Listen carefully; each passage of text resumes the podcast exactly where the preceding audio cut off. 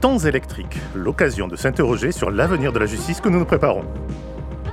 Sommes-nous gouvernés par les données? Nous recevrons aujourd'hui Adrien Badevant, avocat au barreau de Paris et membre du Conseil national du numérique, le CNUM, et également auteur de L'Empire des données, qui dénonce un véritable coup d'État. Bonjour Adrien. Bonjour Yannick. Euh, nous serons euh, également, et merci d'avoir accepté l'invitation, euh, vous retrouverez la co-animatrice avec moi aujourd'hui, Sophie Sonta-Koenig, dans le cours de l'émission, qui va poser des questions à Andrière, et également pour une lecture. Bonjour Sophie. Bonjour Yannick. Alain Supio nous alertait en 2015 dans La gouvernance par les nombres des conséquences d'un projet scientiste prenant la forme d'une gouvernance par les nombres et qui se déploie sous l'égide de la globalisation.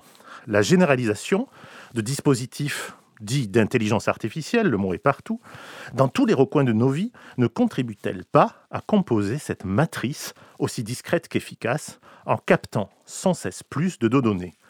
Mais ce constat n'est-il pas trop alarmiste? Discutant il y a peu avec un ami doublement docteur, il se reconnaîtra peut-être s'il m'écoute, j'ai pris conscience de la fragilité de ma conception du monde, pourtant lentement construite depuis des décennies entre droit et informatique. J'ai été happé depuis la lecture de L'emprise numérique de Cédric Biagini par l'analyse des discours critiques de nouvelles technologies et j'ai déconstruit ma propre compréhension du progrès solidement persuadé depuis mes dix ans que l'informatique était de manière univoque la chance de l'humanité pour enfin mettre un peu de rationalité et d'efficacité dans la société, un monde s'était ouvert à moi. Je pensais avoir pris conscience que l'outil qui illuminait depuis si longtemps mon quotidien venait d'être saisi par un étrange projet de société, mercantile et global, le dénaturant de sa vocation émancipatrice. Sherry Turkle, qui est psychologue au MIT, avait même mis des mots sur ce que je ressentais profondément. Je la cite, Nous avons eu une histoire d'amour avec une technologie qui semblait magique. Ce qui a commencé par un phénomène de salon a fini par devenir un outil de manipulation de masse. Le livre d'Adrien Badevant et Jean-Pierre Mignard, L'Empire des données, achevait de me convaincre d'un changement profond de la manière dont nous gouvernons les affaires humaines.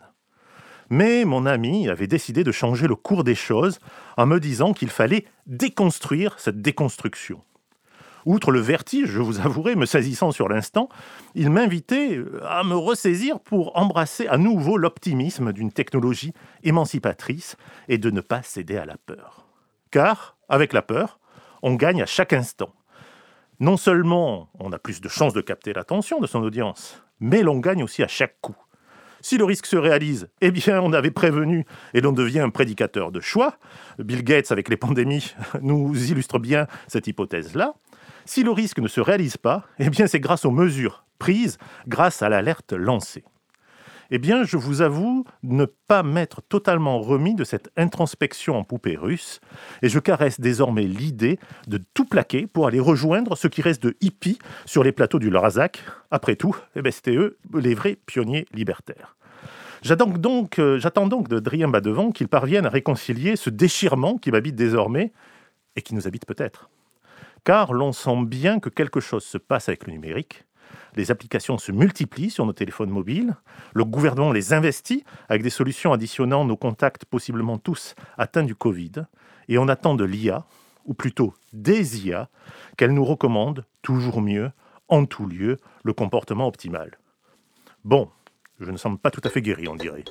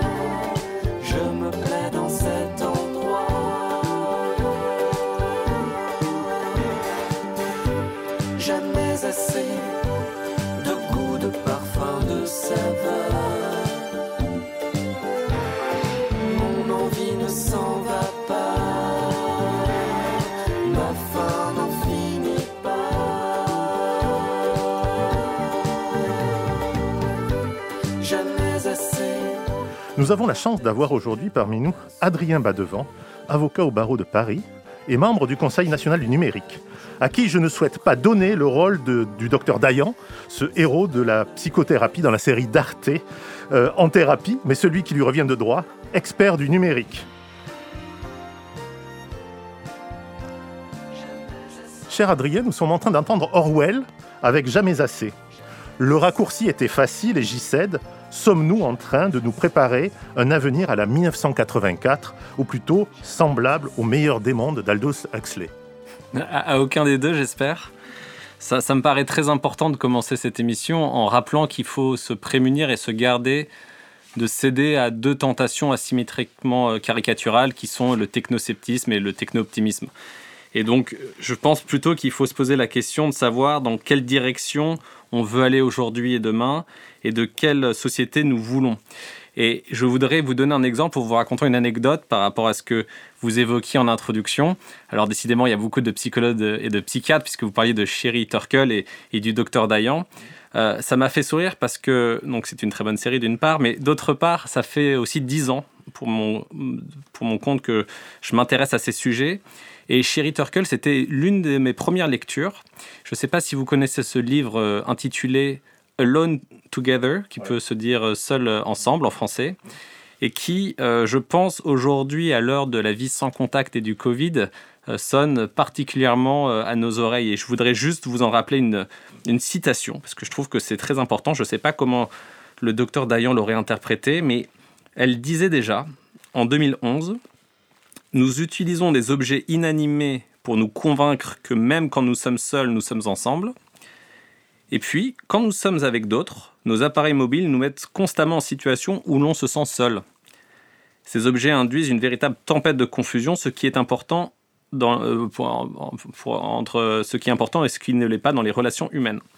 Donc, plutôt que le monde euh, orwellien ou euh, utopiste, je pense qu'il faut s'interroger un peu sur l'usage des technologies, voir comment elles transforment nos comportements, euh, nos normes sociales, et aussi un peu notre désir de, vivre ensemble.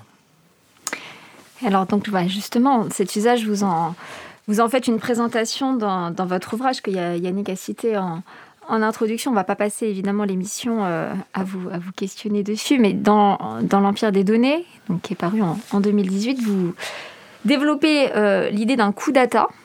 Donc moi, je voudrais que vous nous expliquiez ce qu'est le coup data. Très bien. Donc le coup data en référence au, au coup d'État, comme vous pouvez peut-être euh, l'entendre, puisqu'on est à la radio après tout, ça part du constat que les choix technologiques ne doivent pas échapper au débat démocratique. Donc c'est-à-dire qu'on est de plus en plus déterminé tous les jours par des algorithmes qui nous disent euh, quelle personne inviter au restaurant pour une, une prochaine relation amoureuse, quel itinéraire prendre sur un GPS. Et pourtant, on ne sait pas exactement comment ce processus de décision est pris.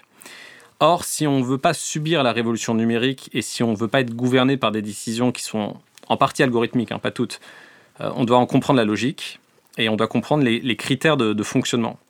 Donc le, coup data, c'est un concept qui m'est cher et qui vient en fait au départ d'une formulation qui est plutôt poétique parce que c'est c'est celle de Stéphane euh, Mallarmé qui avait écrit un poème qui s'appelait Un coup de dé jamais n'abolira le hasard.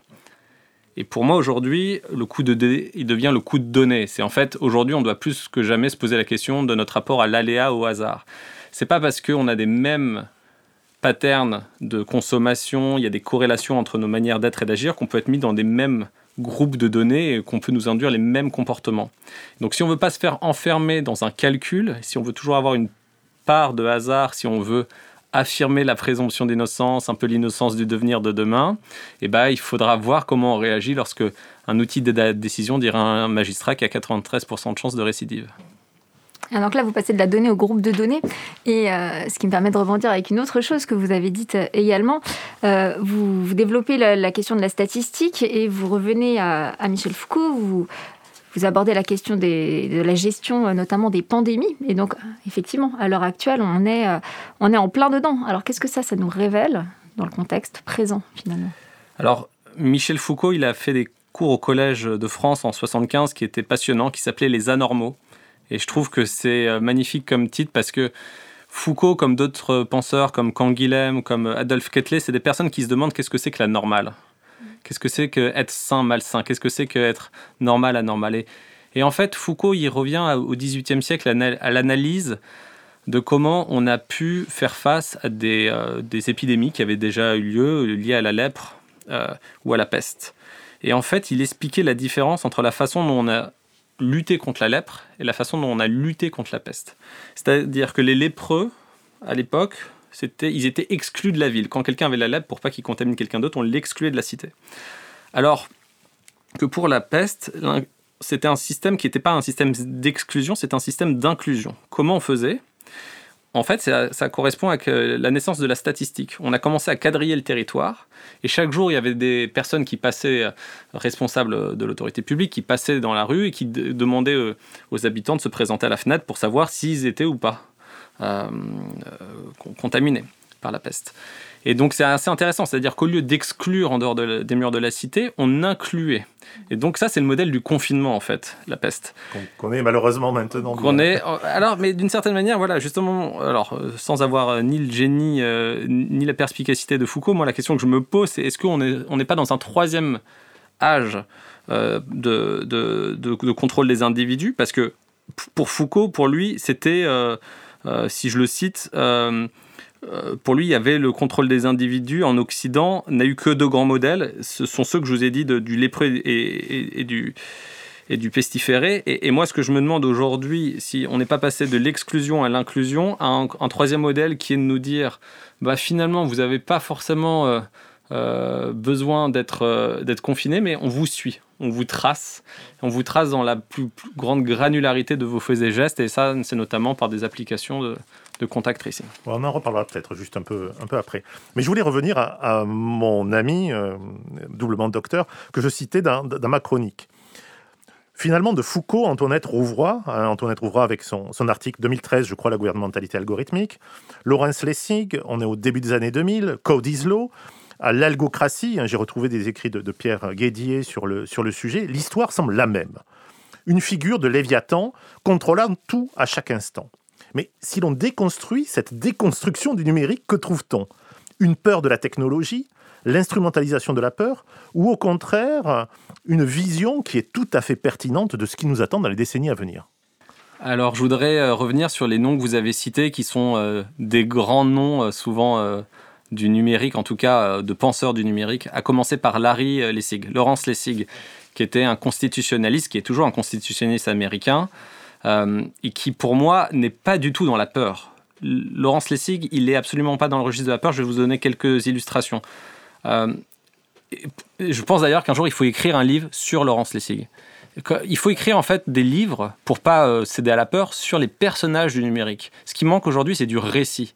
Euh, c'est trop récent, il n'y a pas assez d'histoire du numérique. Il faut des, des, mais, mais des personnages même sulfureux. Hein. Kim.com qui a créé la plateforme de téléchargement illégal Mega Upload avec les descendants en Nouvelle-Zélande, etc. Il faut écrire un livre sur ces personnes-là, euh, sur Snowden, sur qui vous voulez. Mais Laurence Lessig, ça fait partie des personnes. Pourquoi il faut écrire sur lui? Il n'est pas du tout sur le registre de la peur. Laurence Lessig, d'une part, c'est celui qui a créé le standard de Creative Commons. C'est les, licences, vous savez, euh, euh, alternatives à des licences propriétaires de droits d'auteur.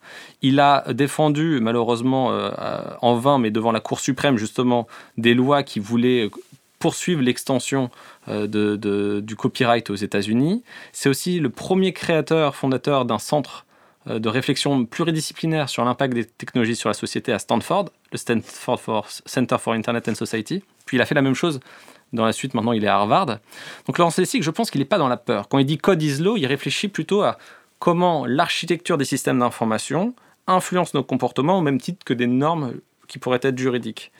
Et juste, sans être trop long, je reviendrai sur un autre nom que vous avez cité qui, euh, euh, moi, euh, j'apprécie énormément Antoinette Rouvroy, ce qu'elle écrit.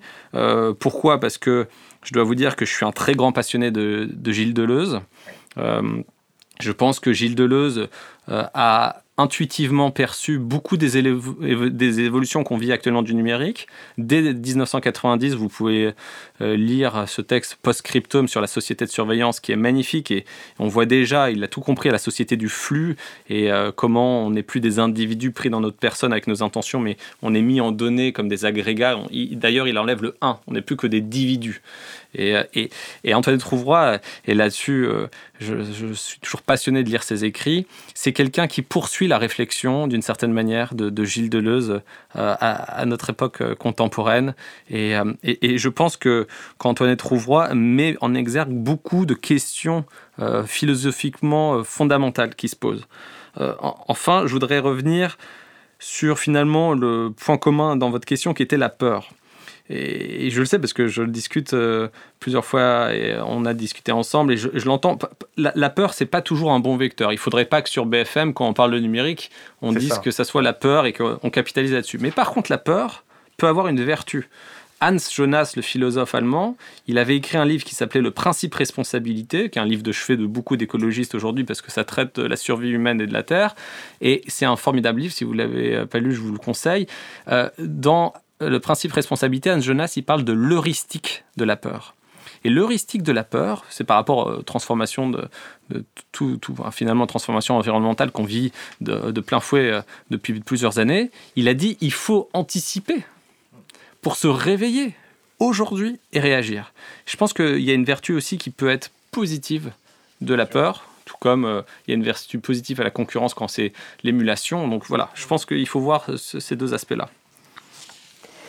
Alors, une autre caractéristique de peut-être de, notre époque, une autre notion qu'on va chercher maintenant, c'est la question d'éthique.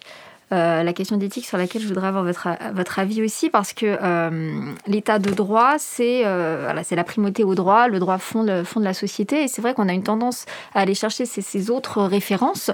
On a des chartes éthiques pour lutter contre les dérives de l'IA. Alors, est-ce qu'on peut voir, à votre sens, dans cette éthique, un moyen d'échapper à l'omniprésence du droit, au contrôle du droit sur, sur ces nouvelles questions C'est une question qui est plus que jamais pertinente, parce que déjà, l'éthique, c'est un terme qui a toujours été assez difficile à définir. Chacun en a un peu euh, une approche différente, mais elle n'est pas forcément comprise ou facilement euh, partagée aussi par un grand public. Et malheureusement, ce thème avant même d'être approprié, il va peut-être euh, devenir galvaudé parce qu'on on commence à, le mettre un peu à toutes les sauces. il y a un peu une risque de blanchiment de l'éthique. On entend un peu ça. On entend un peu parler. C'est ça. Mais pourtant, ça reste fondamental l'éthique. Mm. Alors l'éthique, selon moi, euh, indépendamment du livre, qui est un de mes livres de chevet, qui est celui de Spinoza, qui est éponyme, euh, je pense que l'éthique, dans le sens éthique de l'IA, éthique de, des données, éthique du numérique, c'est un outil indispensable pour anticiper en amont les problèmes, mais ça ne doit pas se substituer à la loi. Donc c'est un outil qui est complémentaire à la loi. Je vais vous donner un exemple très euh, concret. Euh, on ne peut pas légiférer euh, en temps réel sur des problèmes technologiques ou sur des enjeux et des défis technologiques qui vont par essence plus rapidement que la loi. Donc vous avez besoin de l'éthique pour anticiper un peu toutes ces questions. Mais quand la réflexion éthique est suffisamment mûre et qu'à un moment vous devez la rendre contraignante, parce que le problème Enfin, en tout cas, l'écueil de l'éthique, c'est que c'est du droit mou. Et euh, on ne peut pas, simplement par de l'autorégulation, tout, tout, tout, permettre.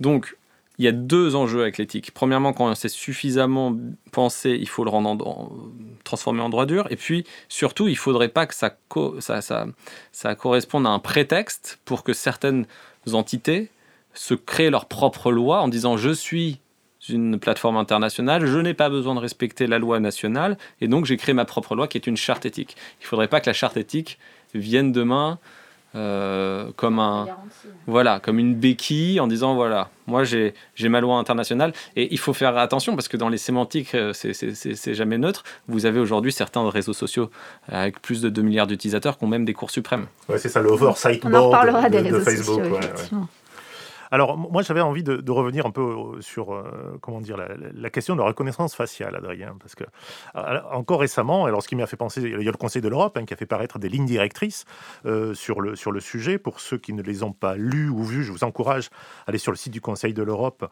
voir un peu ce dont il retourne. Mais j'ai également été interpellé dans un blog, pareil, si vous ne le connaissez pas, je vous encourage vraiment à aller le voir, qui s'appelle Thinking Tech, d'un jeune philosophe américain qui s'appelle Philip Walsh. Et lui, soutient que toute régulation relative à la reconnaissance faciale aurait vocation à échouer. Parce que l'essence même, pour Philippe Walsh, de cette technologie serait liberticide. D'ailleurs, de manière assez provocante, hein, il prend l'exemple des mines terrestres en disant qu'il n'y a pas un bon ou mauvais usage des mines. C'est avant tout quelque chose qui est fait pour, euh, tuer. Alors, sans aller euh, là, Euh, Qu'est-ce que vous en pensez, vous, Adrien? Est-ce qu'on peut réguler aujourd'hui cette technologie? Est-ce qu'il il faut, comme la Commission européenne l'avait pensé un temps, hein, un moratoire sur cette technologie, le temps de mieux la comprendre Quelle est votre position sur le sujet qui est assez complexe? C'est un sujet éminemment complexe. Et polémique.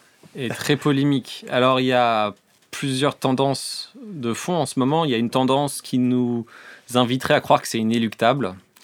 Euh, ce à quoi il faut quand même se, garder, parce que c'est il, faut connaître euh, les, limites du, possible pour tenter l'impossible dans les meilleures conditions. Donc il faut quand même euh, se dire qu'on n'est pas voué à utiliser une technologie, c'est pas parce qu'elle existe qu'elle est, qu'elle est, qu'elle est désirable. Mais bon, si un pays la régule, d'autres pourraient très bien les développer. Et c'est un, un, sujet qui est d'autant plus pressant qu'en 2024, vous savez qu'on a les JO à Paris et que pour des raisons de sécurité, ce sont des mécanismes qui vont de plus en plus euh, s'inscrire dans l'espace public.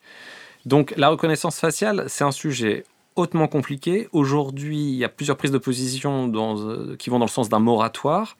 Le souci d'un moratoire, c'est que c'est temporaire.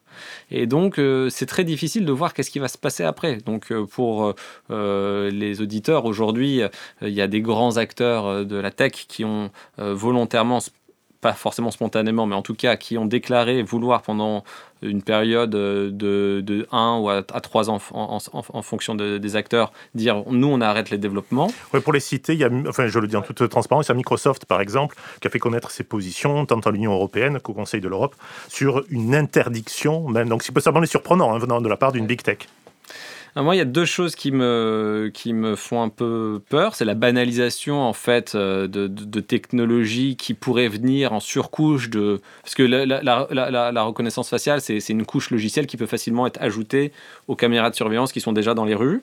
Et, et, en fait, on, on y contribue nous-mêmes. Tous les jours, quand certains peuvent ouvrir leur téléphone portable avec leur empreinte palmaire, en fait, c'est des gestes anodins qui, qui peuvent finalement peut-être euh, à terme euh, nourrir euh, la construction d'une infrastructure globale de surveillance qui, une fois qu'elle est existante, sera difficile à, renverser.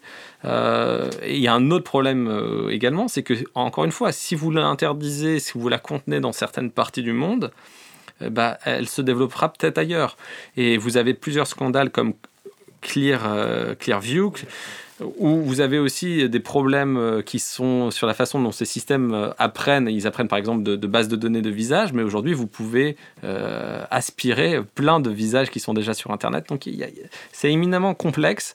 Euh, je pense qu'il faut absolument que, que, ça fasse partie des, sujets de société qui sont collectivement débattus et que ça ne soit pas vu comme un sujet purement technique. Euh, en, en, en parlant justement, je pense aussi à la convergence de, comment dire, de technologies potentiellement de surveillance ou totalement de surveillance. Je pense à cette application de contact tracing, par exemple, euh, les applications qui ont été développées d'abord à Singapour, je crois que c'est là où la première application a été, a été créée pour permettre de savoir si vous aviez été potentiellement en contact avec des personnes qui se déclaraient ensuite malades.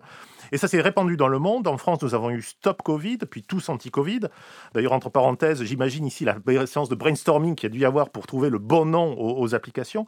Ça devait être assez intéressant à voir. Et ça a été très, très fortement euh, critiqué, justement parce qu'il y avait un risque sur le modèle français hein, de... Euh, comment dire C'était pas un modèle centralisé, mais en tout cas, il y avait un risque qui était euh, avancé, comme pouvant y avoir des, risques sur la protection des données à caractère personnel. Qu'est-ce que vous en pensez, Adrien? Est-ce justement, on parle de, de reconnaissance faciale, là, de, contact tracing. Euh, quel est ce maillage qui est en train de se constituer autour des technologies? Ça, ça, interpelle quand même. Alors déjà, quand il y a un outil qui existe, il faut se poser la première question de sa pertinence. C'est-à-dire que, euh, encore une fois, c'est pas parce qu'une technologie est disponible qu'il faut, euh, l'utiliser. Ouais. Donc en fonction de ce qu'elle doit mesurer, est-ce que telle technologie peut être ou non utile? C'est comme si demain je vous disais bon on va blockchainiser tout. Non, enfin il y a Allons-y, oui, euh, voilà. Ouais, Donc le contact tracing euh, c'est pas qu'une problématique de collecte de données puisque ensuite comme vous l'avez rappelé donc à Singapour la, la, la, la première application s'appelait Trace Together.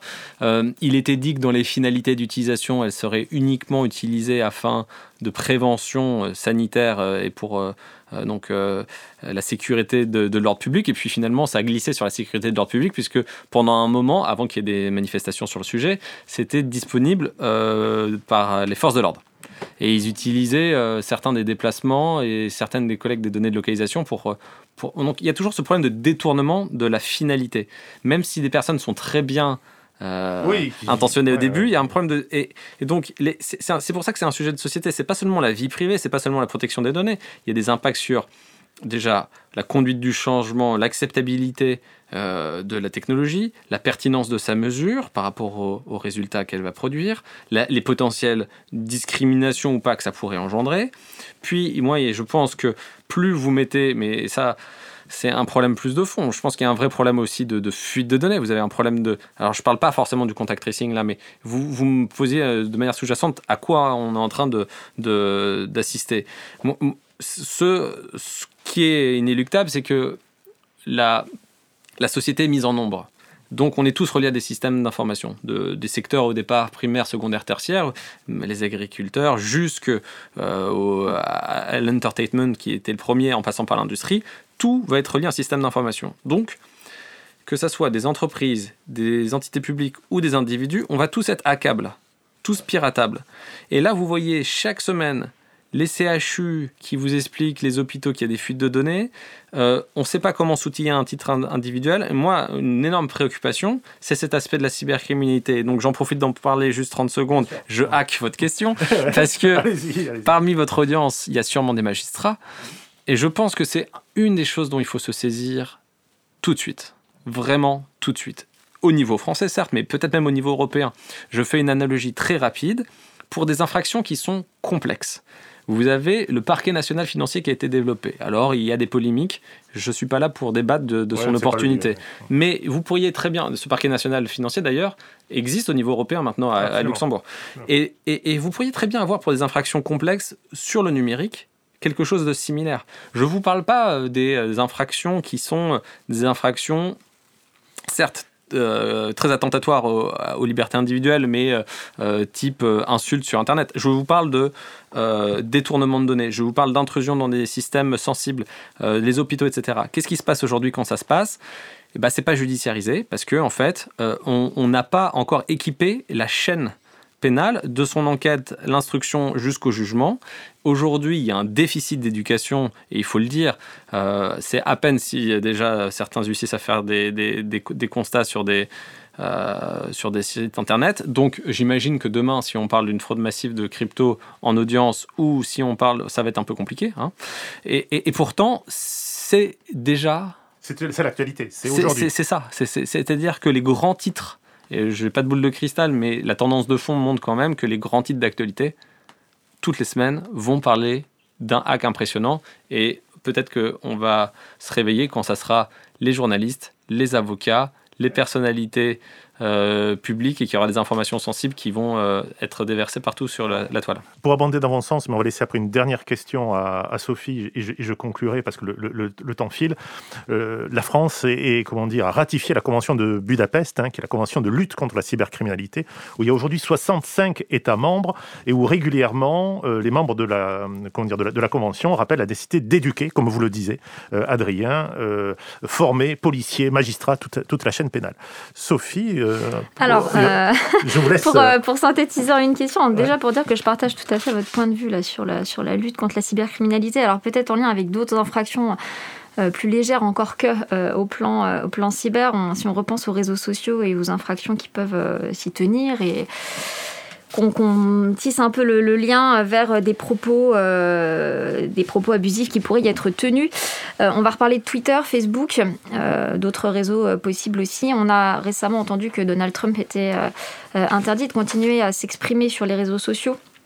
Et donc, on, peut, entendre l'intervention au titre de simples conditions d'utilisation qui s'appliquerait à chaque utilisateur. Mais maintenant, est-ce que euh, vous ne pensez pas que la portée et le succès finalement de ces réseaux iraient transformer euh, bah, leur nature finalement?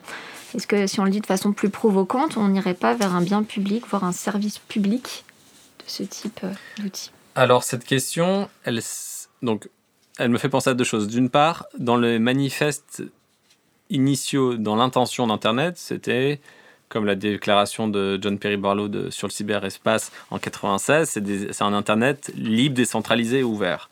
Donc l'intention au départ, c'est que l'innovation soit aux extrémités, que ça soit décentralisé et euh, que finalement ça soit une forme, même si c'est pas toujours écrit comme ça, mais il y a toujours cet esprit du commons. Elinor Ostrom, la prix Nobel d'économie, il y a cette idée de bien commun au départ de l'Internet. Force est de constater que il n'y a, a, pas une désintermédiation du tout, il y a une réintermédiation. Il y a des grands acteurs qui ont réintermédié euh, les, euh, les, relations. Quand euh, on nous dit que c'est génial, c'est une désintermédiation, une plateforme consumer to consumer quand on, commande, je sais pas, de, de, la nourriture directement auprès d'un restaurant, un VTC, etc. Non, c'est réintermédié. Donc cette réintermédiation, d'ailleurs, il faudra suivre pour la blockchain, puisqu'on va nous dire qu'il y a des blockchains publiques, il y aura plein de blockchains hybrides et privées, donc il y aura aussi une réintermédiation, très certainement. Donc la première chose que je veux dire, c'est qu'au départ, vous avez une intention qui est une intention de quelque chose de bien commun, d'ouvert, etc. Finalement, économiquement, les jeux de force font que on arrive dans des effets de réseau à l'intérieur de wall garden, à l'intérieur d'écosystèmes clos, et ça pose la question, on peut le dire sous forme de bien commun, sous forme de facilité essentielle, c'est la question de l'accès à l'information, mais demain, c'est l'accès à, beaucoup de choses. Ça sera la même chose sur les données de santé. C'est finalement vous savez, on dit toujours que, que le data is the new oil, que, que, les données sont le nouveau pétrole. Mais moi, je rigole toujours quand j'entends ça, parce que finalement, la seule raison pour laquelle on devrait dire ça, c'est parce que le pétrole, à la fin du 19e siècle, a été régulé par le droit de la concurrence pour démanteler Standard Oil. Et qu'aujourd'hui, vous allez voir, le droit de la concurrence va de plus en plus s'immiscer dans le numérique, dans son détail, pour voir s'il n'y a pas des nouveaux marchés pertinents à définir et pour voir si certains acteurs, de par leur positionnement, ne sont pas en train d'occuper une forme de la première échelle de la pyramide de Maslow, une forme d'acteur incontournable qui empêche les autres d'entrer. Donc je, pense qu'il y, y, a, toujours eu cette, pour répondre à votre question et finir là-dessus, une contradiction et un affrontement de fait entre les intentions première qui était celle finalement d'un espace décentralisé ouvert et finalement une réintermédiation avec des écosystèmes fermés dont euh, les acteurs dépendent avec une asymétrie informationnelle qui est renforcée. C'est ça. Hein. Dominique Cardon a écrit d'ailleurs dans son livre Culture numérique opposer les modèles extractifs et génératifs entre euh, voilà de comment dire du, génératif comme euh, Wikipédia et de l'extractif comme Google ou, d'autres. Malheureusement, il va être temps de conclure cet entretien, euh, Adrien. J'ai quand même une dernière question à vous adresser parce que j'ai oublié au tout départ de vous féliciter pour votre très récente désignation au Conseil national du numérique. Mais je suis sûr que beaucoup de nos auditeurs ne connaissent pas exactement, ont entendu parler déjà de, de cette institution, mais la connaissent peut-être pas très bien. Est-ce que vous pouvez juste en quelques mots nous dire quel est le rôle aujourd'hui du Conseil national du numérique en France? Donc le CNUM, c'est une commission consultative indépendante qui a été créée il y a 10 ans. Et elle est indépendante, elle est placée, euh, elle est, c'est nommé par le Premier ministre. Elle est chargée de conduire une réflexion qui se veut ouverte sur la relation que les humains ont avec le numérique, donc dans toute sa complexité. Et le Conseil a donc une mission en fait de donner aux citoyens et aux décideurs, que ce soit à l'échelle nationale et européenne, des clés pour réfléchir et pour agir. Félicitations encore Adrien. Je pense que vos réflexions seront extrêmement utiles dans un contexte, on l'a vu, extrêmement complexe. Cher Adrien, je vous propose d'embarquer maintenant pour un court intermède musical. Nous allons écouter le titre d'Echo and the Bunnymen qui s'appelle Killing Moon.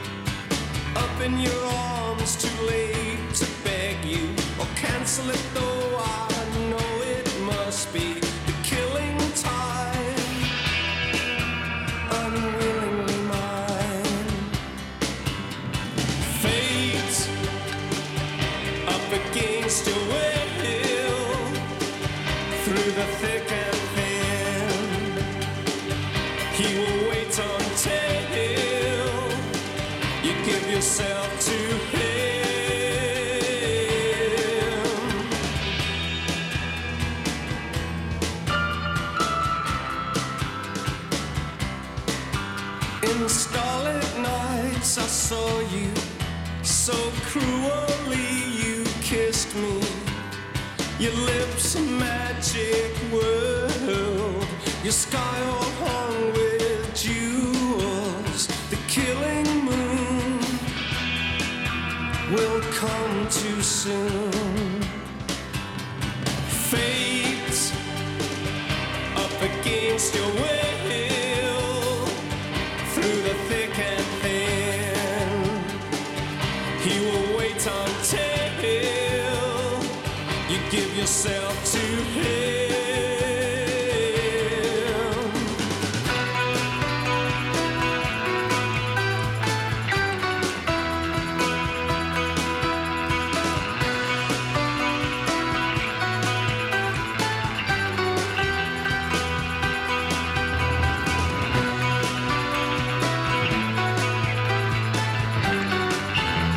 Alors si j'en crois à Wikipédia, hein, il semble que les accords de ce titre aient été empruntés à Space Oddity de David Bowie, joué à l'envers. Je vous avoue ne pas les avoir trouvés euh, moi-même. Mais ce titre est sorti en 1984. Bien, il va être temps maintenant de, conclure cette euh, rencontre euh, avec Sophie Santa-Koenig et une lecture au fil du temps de nos temps électriques. Merci Yannick. Alors la lecture aujourd'hui, euh, elle est extraite d'un autre magnifique livre dont on n'a pas parlé, on va en parler là, qui est d'Antoine Garapon et Jean Lassec sur la, jus- la justice digitale, dans lequel il porte un regard aussi assez, aiguisé sur, un ensemble de, de notions, de notions qui nous intéressent aujourd'hui. Euh, et donc ma lecture, elle va concerner un point euh, de la promesse politique dont ils font part. La technologie numérique s'est développée en même temps que la globalisation économique d'une part et que la généralisation de la gouvernementalité néolibérale de l'autre. Ces trois formes de pouvoir, technique, géostratégique et économique, conjurent toutes contre l'État dont elles contestent la vocation à organiser efficacement les relations entre les hommes. La révolution numérique est de surcroît portée par une idéologie libertarienne qui vante une liberté absolue des individus par rapport à toute autorité, à commencer par celle de l'État, ce qui les distingue des libéraux qui prétendent réduire la puissance publique sans qu'on en conteste la nécessité. Cet étendard libertarien a su fédérer les utopies libertaires californiennes, les capitalistes ultralibéraux de la côte ouest des États-Unis et les jeunes libertaires désargentés et enragés du reste du monde. Ce curieux attelage explique peut-être le balancement des acteurs du numérique entre prédation des données et offre de services aux institutions. Le numérique encourage un imaginaire pirate qui s'accorde bien avec une nouvelle représentation de l'espace et du monde, ainsi qu'avec un individualisme radical qui s'est développé aux États-Unis bien avant la société numérique, par exemple chez la philosophe libertarienne Ayn Rand, mais que l'on retrouve ensuite aussi bien dans la figure du hacker que du lanceur d'alerte, Edgar Snowden. Comme sur la mer où chacun vit de ce qu'il capture, tout ce qui circule dans cet espace lisse et homogène revient au plus rapide et au plus malin qui a su bien profiter de ses prises. Mais d'un autre côté, l'utilisation des données requiert des institutions stables, terriennes. La forme libérale de gouvernement autorise tout d'abord la liberté de la recherche, mais cette garantie doit de surcroît être accompagnée d'une autre vertu libérale cruciale pour le numérique, l'ouverture. L'ouverture est un stade supérieur de la transparence, laquelle se borne à rendre publics les rouages internes de l'État. En ouvrant les données de gouvernement, Open Government Data, les pouvoirs publics livrent non seulement les informations, mais aussi des données ayant alimenté les décisions. Cela permet à des acteurs non gouvernementaux de réutiliser les mêmes données pour en tirer de nouvelles conclusions. L'ouverture des données suppose une perte de contrôle des acteurs publics au profit de la société civile ou des sociétés commerciales. Il faut interpréter cette ouverture comme une étape supplémentaire dans une longue histoire du pouvoir. De la protection de ces arcanes par le gouvernement, on est arrivé à vouloir mettre fin au secret en l'obligeant à respecter des procédures. L'écriture numérique inaugure ainsi une nouvelle relation entre le citoyen et le pouvoir. Merci Sophie. Adrien, le mot de la fin va vous revenir au regard de, cette lecture. Qu'est-ce que vous en pensez? Et pour le mot de la fin, je voulais vraiment vous féliciter pour euh, l'émission, parce que je pense que, je vous le dis sincèrement, c'est indispensable, et je pense que cette lecture aussi y répond, de faire de ces sujets des sujets de société et pas seulement des sujets techniques. Et euh, j'espère qu'ils pourraient être débattus collectivement, euh, justement, dans des radios, dans des télévisions et par des acteurs euh, du débat public de manière très large. Et donc voilà, félicitations pour, euh, Merci. pour, pour contribuer à ce débat. La démocratie le mérite bien et encore une fois, je suis sûr qu'au sein du Conseil national numérique, vous allez pouvoir apporter un éclairage tout à fait bienvenu sur ces questions aujourd'hui, sur l'appropriation et le tournant des techniques. Merci beaucoup Adrien. Merci Sophie. Merci. Les temps électriques, l'occasion de s'interroger sur l'avenir de la justice que nous nous préparons. Nous avons reçu aujourd'hui Adrien Badevant, avocat au barreau de Paris et membre du Conseil national du numérique. Retrouvez-nous sur le blog de l'émission lestemsélectriques.net ainsi que sur amicusradio.net ou sur l'application dédiée où vous trouvez tout un catalogue d'émissions. Une émission préparée avec Camille Bloomberg et réalisée par Lucien Auriol. Les temps électriques, saison 2, épisode 5, c'est terminé, malgré la Covid. À très bientôt et bien bonjour chez vous